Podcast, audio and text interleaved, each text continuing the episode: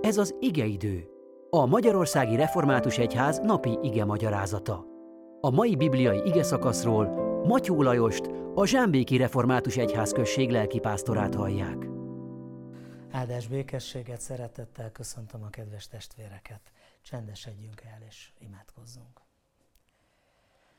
Köszönjük neked, Urunk, a te igédet, és köszönjük, hogy azt napról napra olvashatjuk. Kérjük a Te szent lelked segítségét, áldását. Tedd értetővé számunkra, és személyessé az igét. Amen. János Evangélium a 9. fejezetéből, a 34. verstől olvasom Isten igéjét.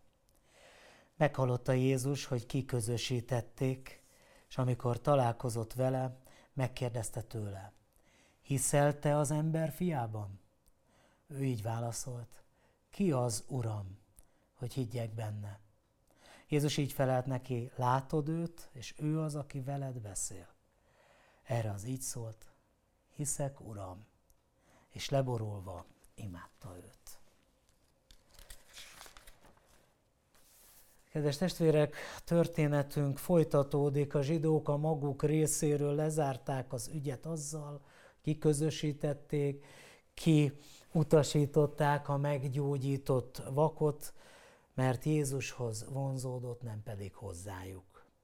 A történet azzal folytatódik, hogy Jézus segítségére siet annak, annak az embernek, aki miatta bajba került.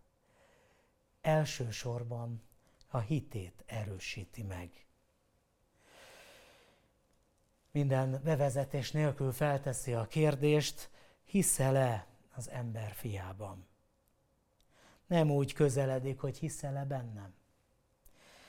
Ember fiát használ ezt a kifejezést. János evangéliumában ritka ez a név.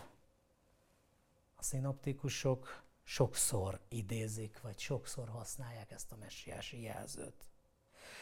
Ha itt az evangélista ezt a szót használja, Jézus ezt a szót használta, akkor annak van jelentősége.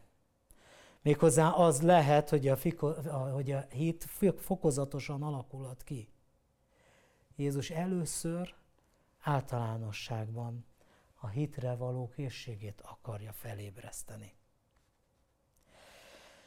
És amikor vissza kérdez ez a meggyógyított ember, ki az Uram, hogy higgyek benne, így ismerteti meg magát akit látsz, aki beszél veled, az az ember fia. Abban kell hinned.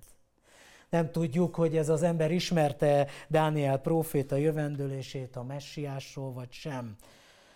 Legalábbis ezen a néven. A válaszából azt lehet kiolvasni, hogy kész elfogadni őt, nincs tisztában azzal, hogy kicsoda a messiás, de Jézus itt leplezetlenül önmagáról beszél. És ebben a pillanatban a meggyógyult ember felismeri Jézusban a messiást, és leborul előtte, Uramnak nevezi és imádja őt. Hitben mi is ismerjük az Úr Jézust Urunknak, üdvösségünk szerzőjének. Az igaz hit a kérdés.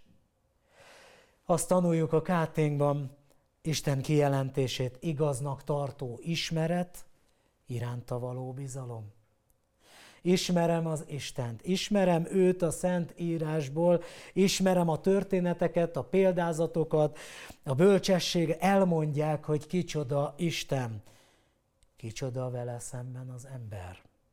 Ismerem őt, de ismerem magamat is, felismerem magamat is, hiszen az ige, élő ige, ma is szól, nekem szól.